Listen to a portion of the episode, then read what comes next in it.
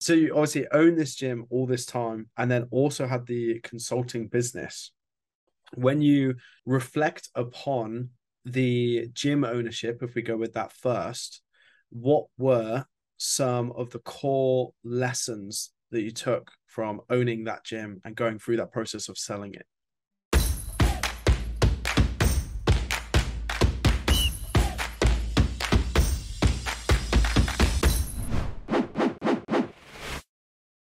Welcome, everyone, to the main journey, a way for you to join me on a learning journey through life. My name is Samuel Main, and today we welcome Jason Skeesick to the show.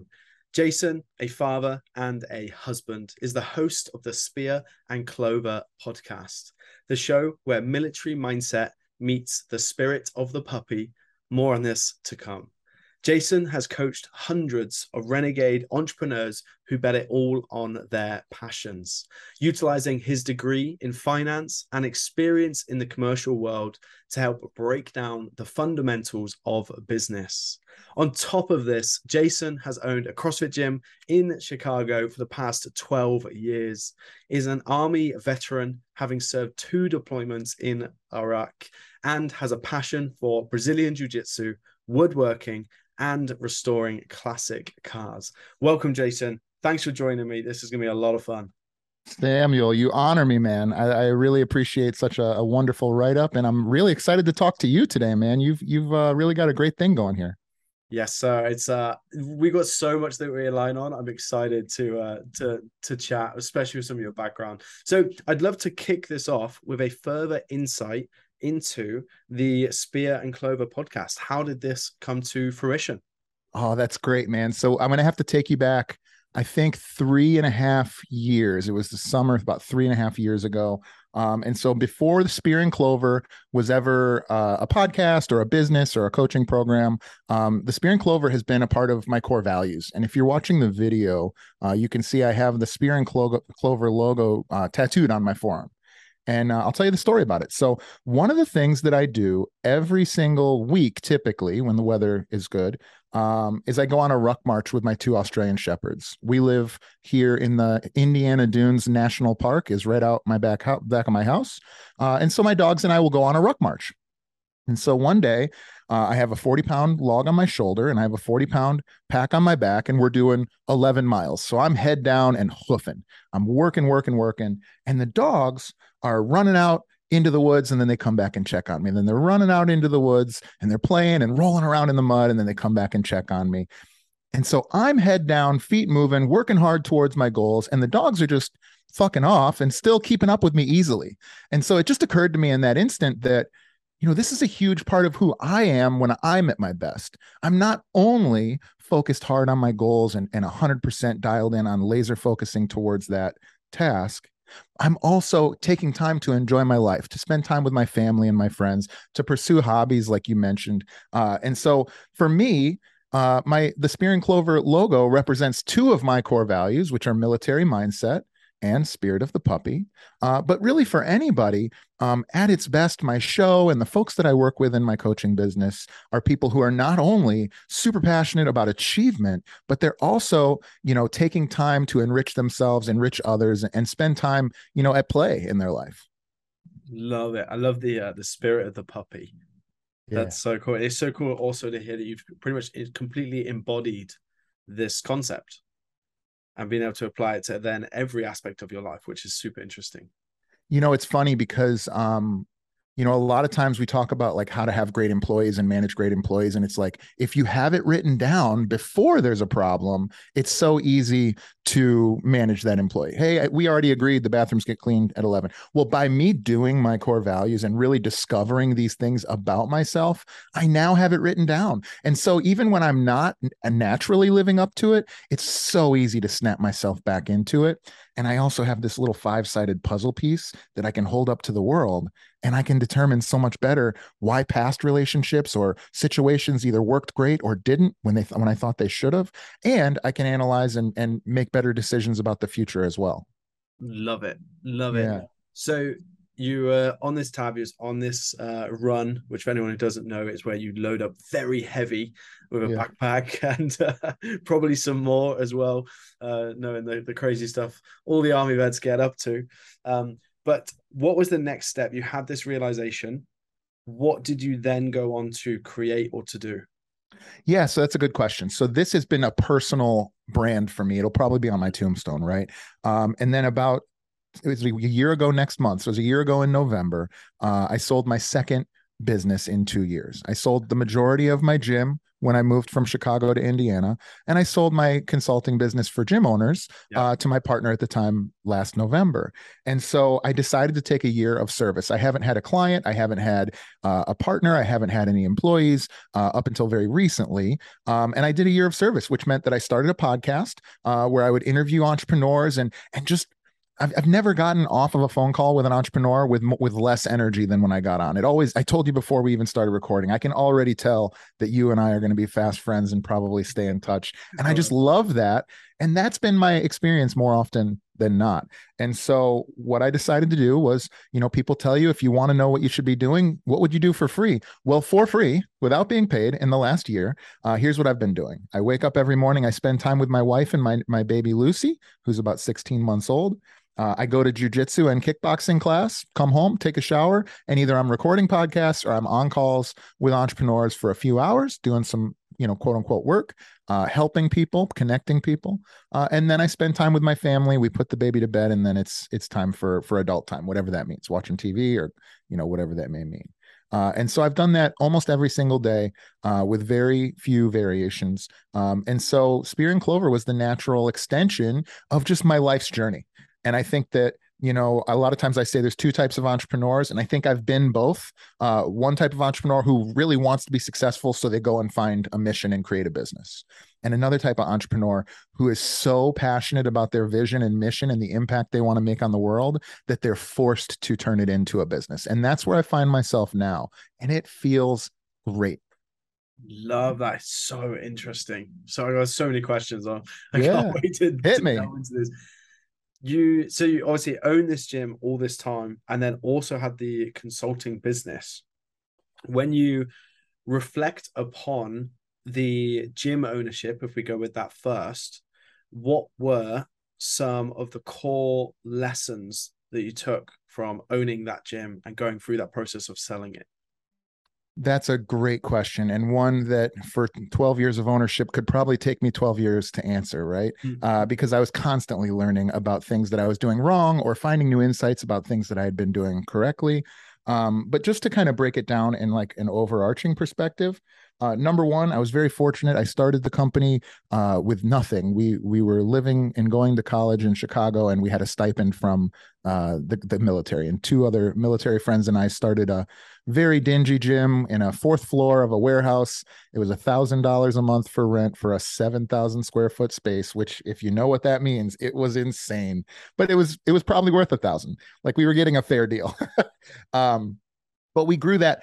Uh, the number one thing I would say is is I learned about operating agreements. At a certain point, that gym was seven years old, and at a certain point, my two partners decided that they wanted to spend their lives pursuing other things. And we were very lucky that we were very close friends, and we remain brothers to this day. But we didn't have a good operating agreement. We didn't have anything in place that dictated what should happen if people decide they don't want to do it anymore, if people decide they want to separate or sell their equity. Uh, that was definitely a big lesson that I learned. Um, the second lesson that I learned was both in athletics and in business. When I tried to be the man, everybody around me wilted. As soon as I took a step back, it gave space for everyone to grow. And I'll address that for the athletes first. Uh, in the very beginning, and I, I certainly am not uh, an, an, elite, a, a top tier elite athlete, but in the beginning, I was probably the best or one of the best athletes at the gym and, and would just win every workout and for some reason we just we didn't have a very competitive athletic output at that time. And you see this a lot of times in pro fighters gyms by the way.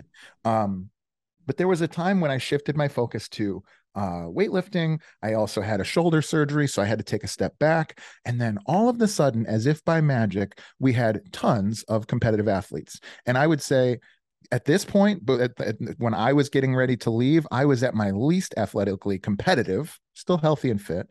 Um, and my athletes were at the highest level that they had ever been.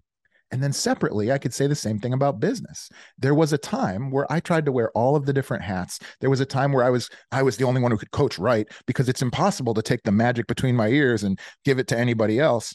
Uh, and I found that actually by taking that leap of faith and putting in all of the hard work to codify what I had previously thought was magic into a scientific document that could help my team to energize these different roles that I had been trying to do for so long, uh, all of a sudden, I took a half step back and everybody under me took three or four steps forward. We dominated in that first year. Um, and and just ever since then, I've I've found that I do want my business to be the fuel for my rocket ship, but the number one thing that I can do is be the fuel for theirs as well. That's powerful. It's powerful. It's really interesting the transition you went through of almost being an athlete to a business owner in a way. Um, because Absolutely. I see that quite a lot, and uh, especially in the CrossFit world, where the barrier to entry to owning a gym is lower than uh, most other commercial gyms, and a lot of owners still run their gym because they want to train and they want to work out, whereas actually you know it's a business. And you can very distinctly see the difference between a gym that's run by an athlete compared to a gym that's run by a business owner. So that's yeah. super super interesting that you mentioned that.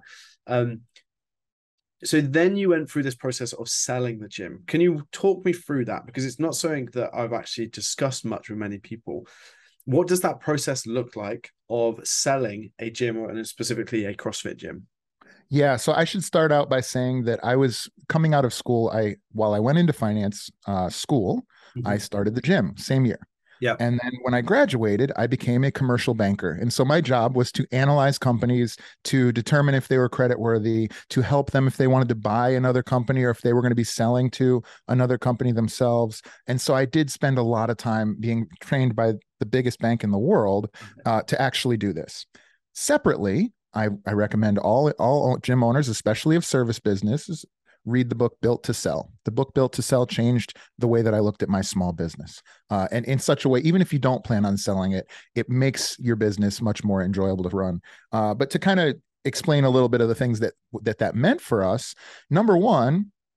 When you have a small business, you can't be the tribal chief with all the tribal knowledge because then they can't buy you. So there's nothing there's no value unless you know maybe your gym is worth the equipment and the membership if you have contracts for x amount of time right? Yeah. But but what you can do and what is gone through in, in detail in built to sell is you can take the magic that's in your brain and you can codify it and scale it out scientifically, not magic, but scientifically to your team. And once you have a proven process where you can say, hey, look, I have five dollars of ad spend, I can go buy a customer. I have five dollars of ad spend, I can go buy a customer, whatever the number might be. Yeah. Once you do that, now you have something marketable in order for something to be valuable, so that's a cash flow fix. In order for something to be valuable, let's take a look at our balance uh, statement. Most gym owners decide whether or not to, to have a contract based on if they feel like going after people with collections or whatever the case may be this is missing the point. The reality is, you're never, unless you want to go to court for $430 or whatever it might be, you're never likely going to enforce contracts uh, in that way. But what we did find is as soon as we went from having no contracts, let's say we had 300 members at the time, my balance sheet said that I was worth like $76,000 or whatever the, the depreciated value of like the rubber on the floor and like the plates, right? Um, the moment that I uh, that I capitalized our contracts with our employ uh, with our clients, and then they they um, I'm not going to get into too much detail. I could.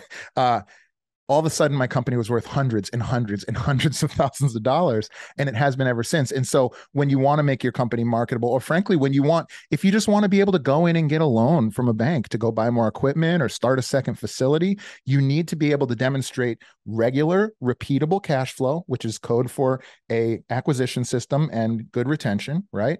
And then you need to be able to show the value of this business. Here's a pile of contracts. Oh and by the way you can see our track record of collecting 97% percent of our contract value or whatever. It's it's so interesting because I'd be very intrigued on how many gym owners or business owners do actually know their numbers to that level of detail. Um, and that essentially leads me into then my next question is what are the most common mistakes that you see gym owners or business owners uh, making? For starters, I don't know that I would say it's a mistake. I would almost say they're cursed by what they're blessed with, you know? Okay. And, and, the thing about fitness, and there's very few industries like this. I could think of a few, like being a rock star, I guess. But uh, in fitness is one of the only businesses where the only reason you get into it, unless you buy like a some sort of franchise is because you're super passionate about fitness for yourself, for people, to help change people's lives. I don't think that most insurance agents start insurance businesses because they're super passionate about writing policies. They want to make money. Lawyers want to make money, right? Um, and, but in fitness, that's the case. Well, the problem is, is so many people are so passionate about the thing that they think if I can just crush fulfillment, here, I've talked to a thousand people that have this story. You just got to get in the door of my gym and you'll never want to leave. We have the best community, we have the best culture. I have best XYZ tactics. And the philosophy that we have, we squat with our knees over our toes. Oh, we squat with our hips behind our heels. whatever, man. It doesn't matter because you're not getting the people in the door right and so uh, it, the biggest mistakes that people have are probably number one thinking that being a great fulfillment being a great experience is going to make you a successful gym. That's number one. And the number two i call i call the beautiful butterfly complex. The beautiful butterfly complex is on the one hand i have an idea that i'm a visionary entrepreneur i'm an expert in my field and i'm a beautiful butterfly.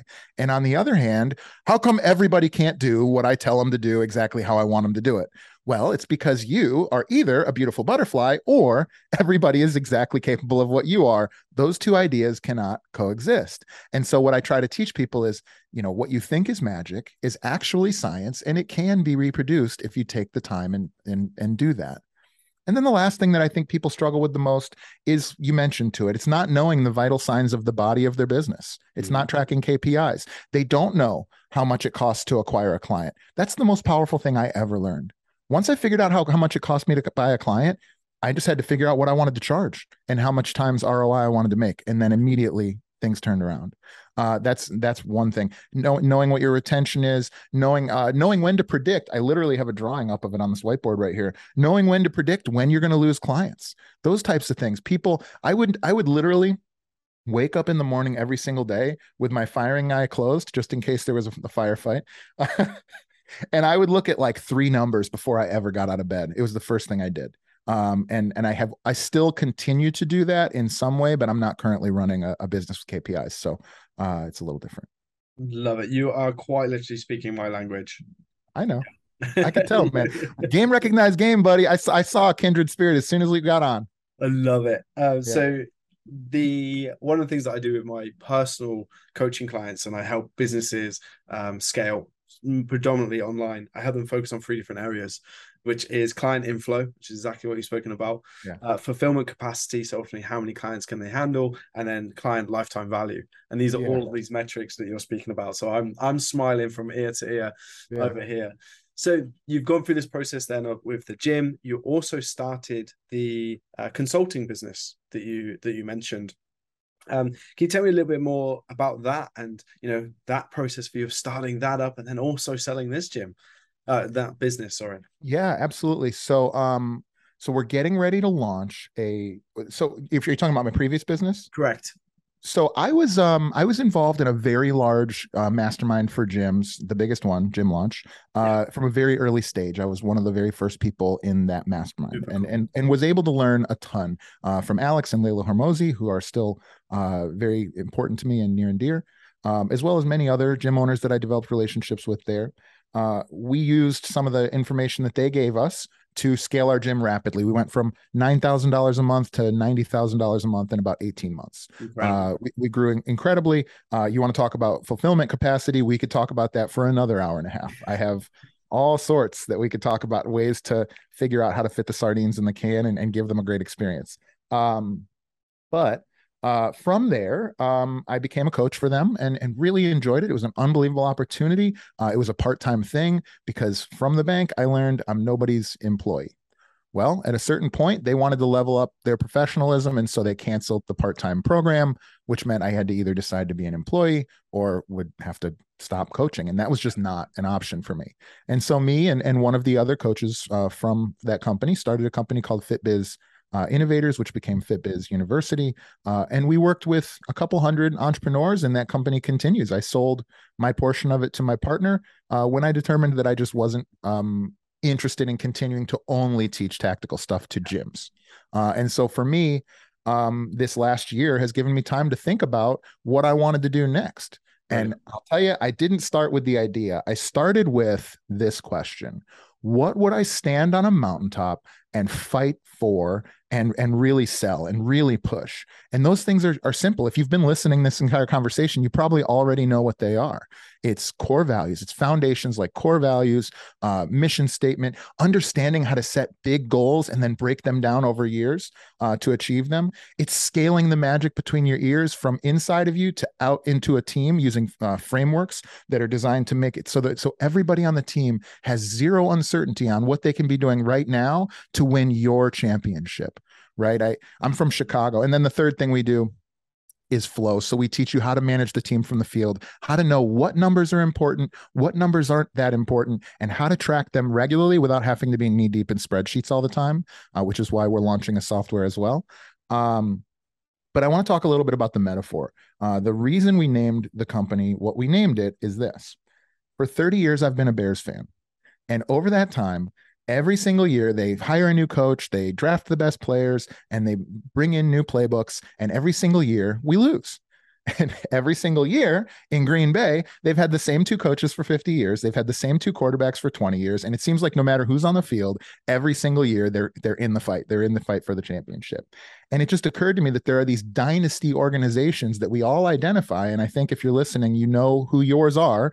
And I hope you're one of the fans of the dynasty, not of the other ones. Uh, and it just occurred to me that that's it's not about winning is not about who's on the field it's not about who's coaching and it's not about the plays. It's that is a big factor.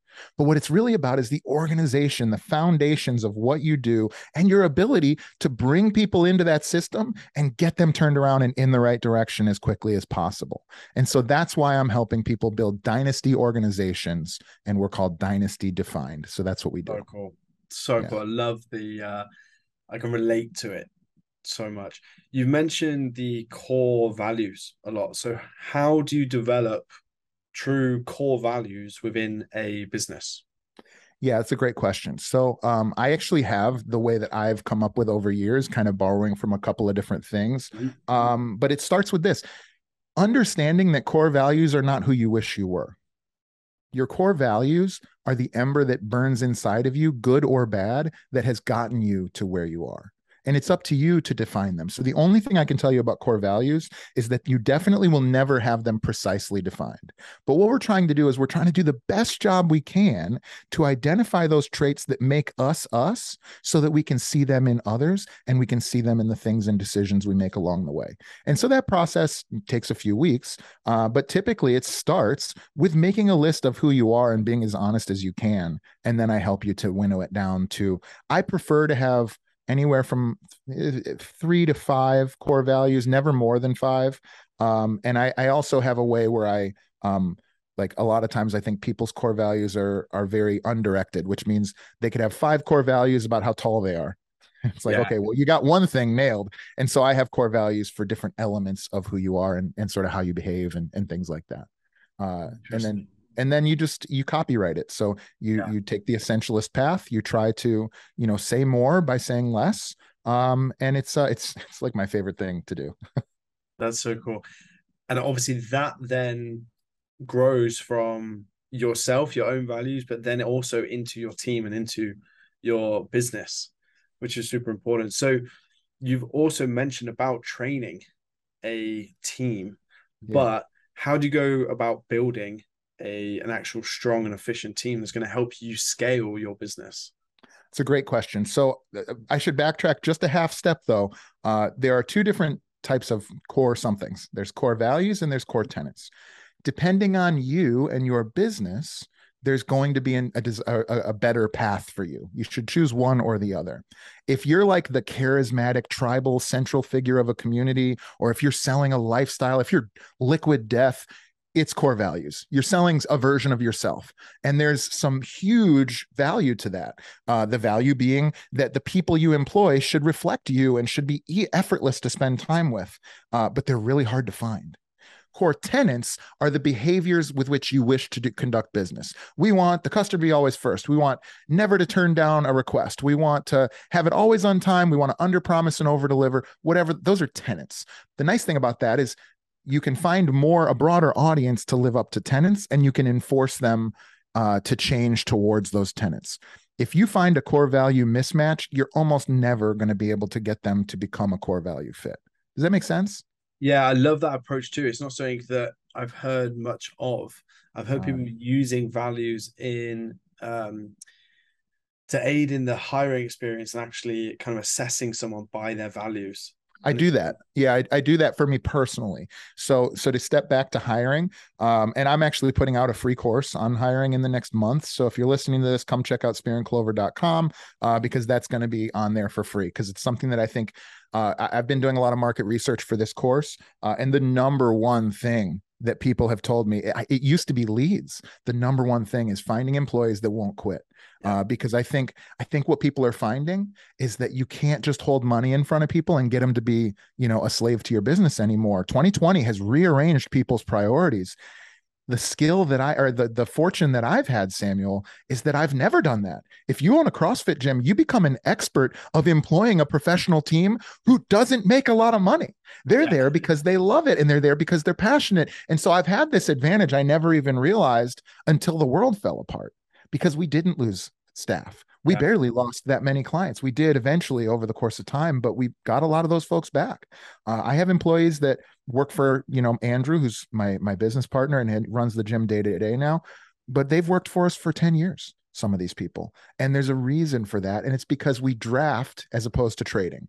And so for my business, we draft. We find people that are core value fits, and then we teach them the tactical stuff they need to know and and how to be a part of the team. And and because we've already identified them as fits. Um, when I've personally tried to trade for other professionals from the field, uh, I've had varying levels of success, but it hasn't been quite as good. That being said, that's how I do it. There's a lot of people that I know that that are very effective at trading for other professionals, you know having a, a great uh, negotiation process that results in an unbelievable employee but you do need to sort of decide do i want to be somebody that drafts talent or do i want to be somebody that tra- uh, trades for talent and for me I love investing in people. Like when I talk about my staff, I'm talking about family. Like we've gone on trips together. We took the team to Hawaii one year. Uh, we've gone in RV trips to the CrossFit Games. Uh, you know, I was just at a wedding recently where there was probably 30 people at a 150 person wedding, all from the gym. Uh, and, and, so, you know, I, I, think I think if you're listening to this and you're familiar with CrossFit, I think you know the the, the, the power, the power community. Yeah. So it's really interesting. So I've had I've hired probably 10 people in the last like three or four months. Um, it's a challenging process. There's no easy way to, to go through it. If anyone who's hired a lot of people, uh, it's a lot of interviews, it's a lot of uh, reviewing the resumes, it's a lot of uh, debate in a way. If there was one piece of advice that you could give to someone that was making their first hire or was starting to build a team, what would it be? It's better to wait a year for the right person than to hire the wrong person today. No matter how bad it might feel, what you're doing right now, if you're doing everything, it's way more detrimental to have a second person because what happens is a second person who doesn't fit. Because what happens is you'll actually end up spending all of your time trying to make sense to them. They're not going to understand the the way that you're communicating with them. It's very very difficult, especially if you're talking about your first hire. I'm not talking about you know Microsoft or something. Yeah. Uh, but yeah, that first hire, you know, you're essentially looking for someone to to be a second brain walking around your body right? And, and i have one of those right now and he's doing unbelievably and he didn't start that way. It's been a process of meetings and loom videos and sops and 4Rs documents and all sorts of other things. But now i look at everything he does and i don't even have to edit it. It's because it looks like it's coming out of my brain. Uh, and i have probably 10 people I could introduce you to that that I would say like it's almost it's almost effortless. I don't have to do or say anything. I the, the work that they do is immaculate and it's because of the time and love and effort and and closeness of the, those relationships. Love that.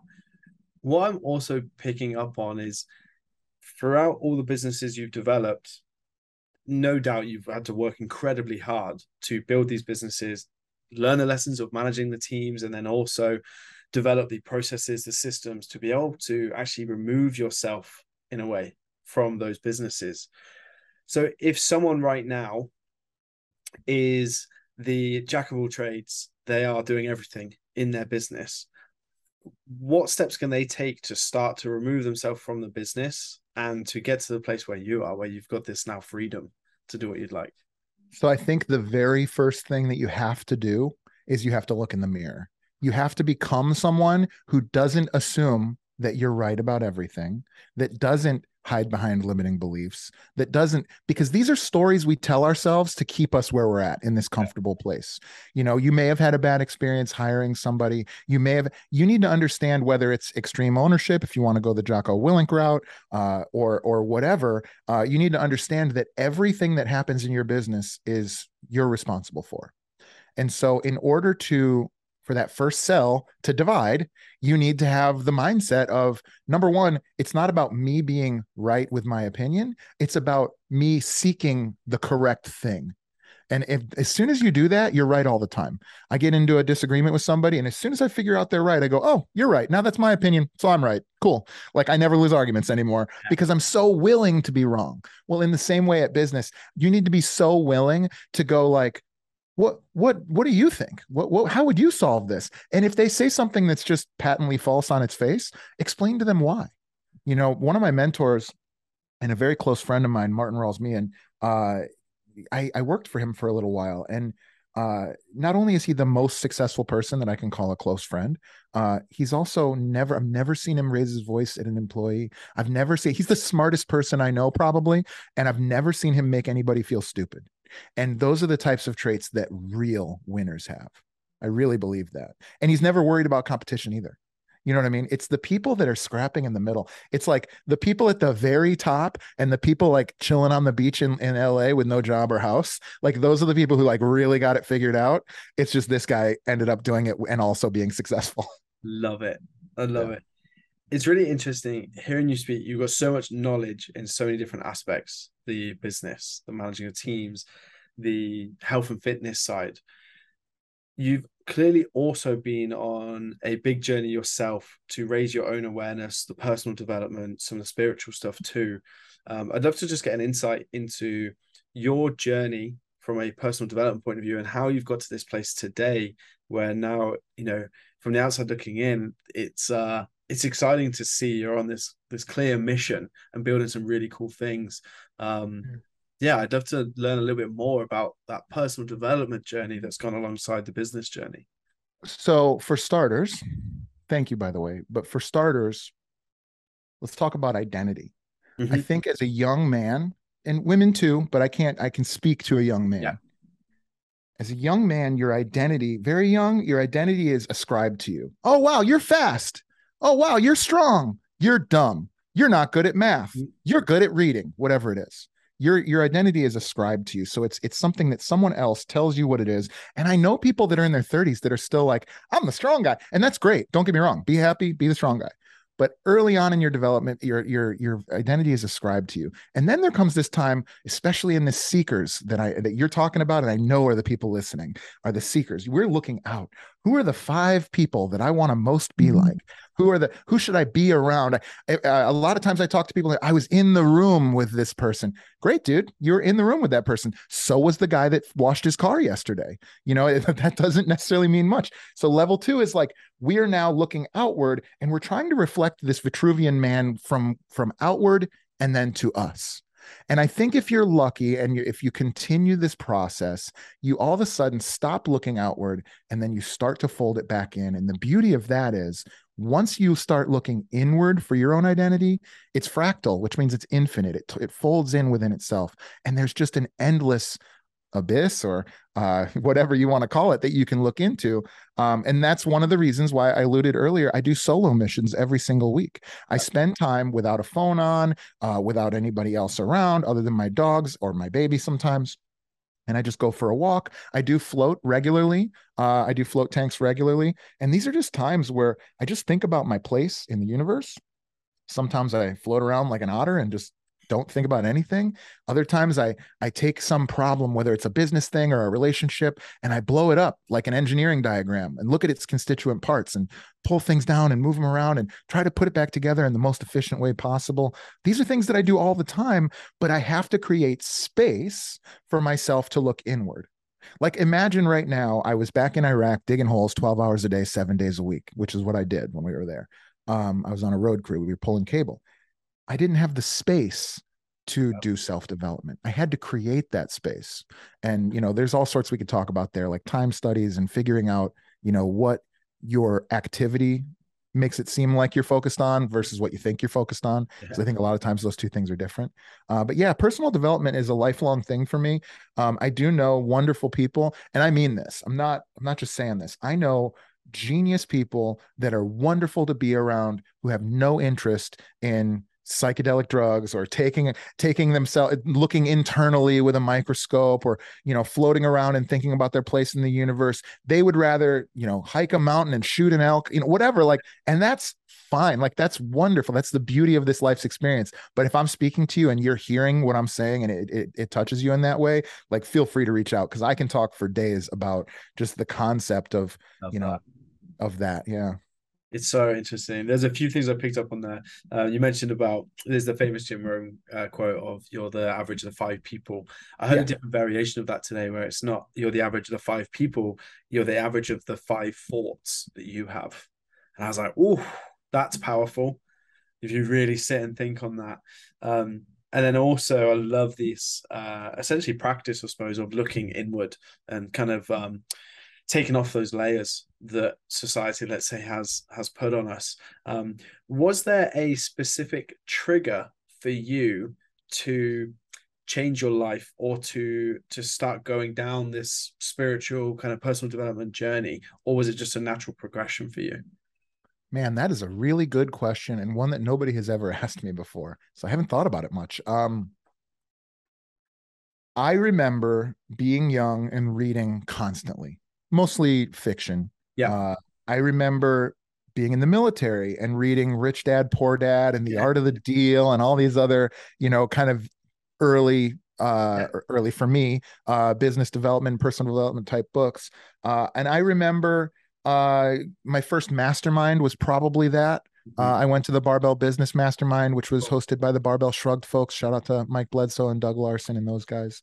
Um, that was the first time that I saw more success, like super successful people really opening themselves up to each other and really like being being real and like exposing nerves and like you know i'm i'm talking about people with like currently like millions of followers and they're sitting there you know at the table and they're like i don't even know if i'm good enough to do this or i don't feel like this person that everybody thinks that i am. And so i think because i did that pretty early in my journey um that's been helpful for me to understand that this, that we're all just humans uh, and we're all just kind of bumping into each other out here trying to do the best we can.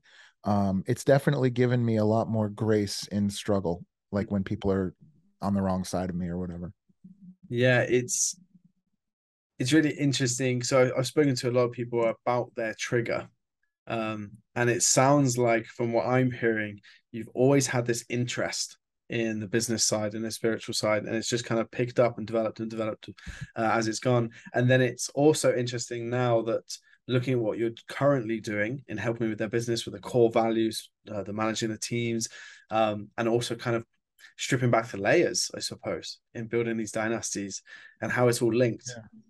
Yeah, I agree with that. I also, while you were speaking, just remember when I was a kid, like the things that I couldn't get out of my head were like where does space end and then what's after that I, I would always have these questions and i would be bothering teachers and they'd yeah. be like dude you just got to stop like and so i've always been somebody that's like like i ask why until i can no longer ask why and then i'm still kind of hung up on it a little yeah. bit too you know so that that is something as well um yeah. yeah i don't know i think I think there's just there there is an entrepreneurial arc, uh, mm-hmm. personality type. You know, I think that Alex Charfen, who's also a mentor of mine, um, Alex Charfen talks about that well. He's got a whole book about the entrepreneur personality type, and I think that's just part of us. Um, and and I think that it's different than the CEO personality type. You know.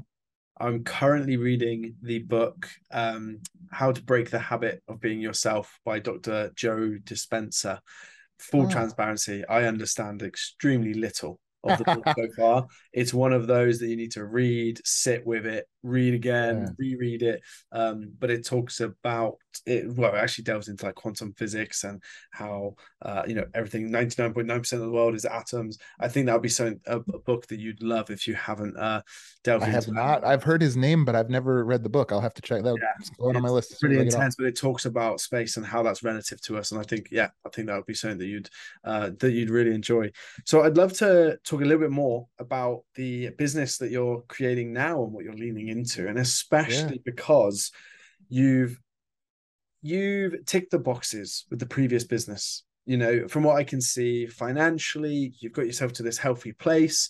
You've taken now this last year to sit, to think, to give yourself the space and now you're in this process of developing another business which seems to be coming from now not a place of like scarcity and necessity of having to pay the bills and to build this business. Now it's a place of no this is truly something that i want to do.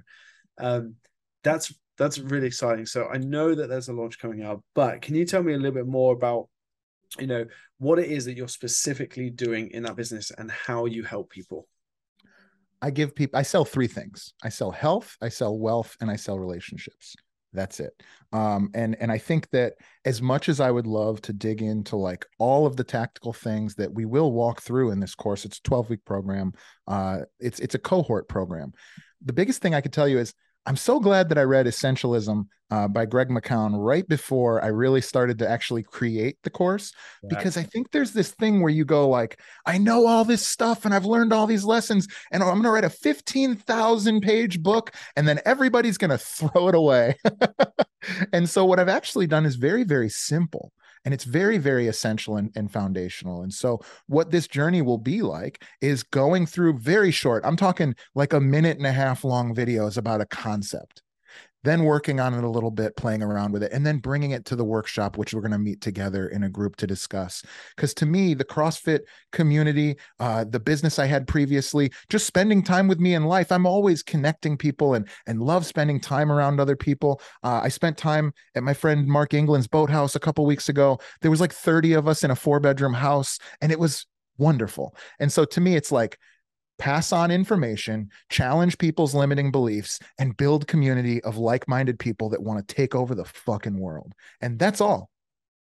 I absolutely love it. It's so great that you mentioned about wanting to pass over that education. Yeah. Because I also done this. I built a, a massive course that honestly would be worth a considerable amount of money because the amount of value that is in that course. But as soon as I started working with clients, they were like, I don't want to go for all that. Can you just tell me quickly and I'll go and implement it?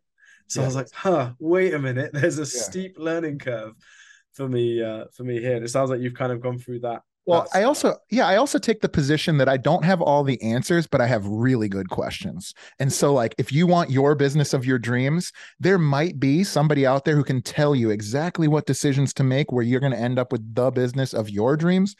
But I can tell you that I can hit 99 out of 100 people just by asking them the right the right questions. Does that make sense? Yeah. So I'd much rather because when that person comes to you and says, "Hey, what's the best fire marketing play that I can run to make 50 grand next month?" I could go, "All right, what is the ideal client that you want and then they have to think about it a little bit and they go well i think i want that why do you think that well because we've had success with those folks in the past why have you had success with those folks in the past well we found that we didn't have to argue with it as, as much and we didn't blah blah blah blah oh that's interesting and what were like some shared values that you guys might have had and then all of a sudden we're back at core values and so it's like yeah get the fire marketing play, but stop fucking paying for it and start understanding what's going to work for you. You know what I mean? I love it. Is there a client that comes to mind where you've delivered just this unbelievable result? Um, and if so, like what was their story?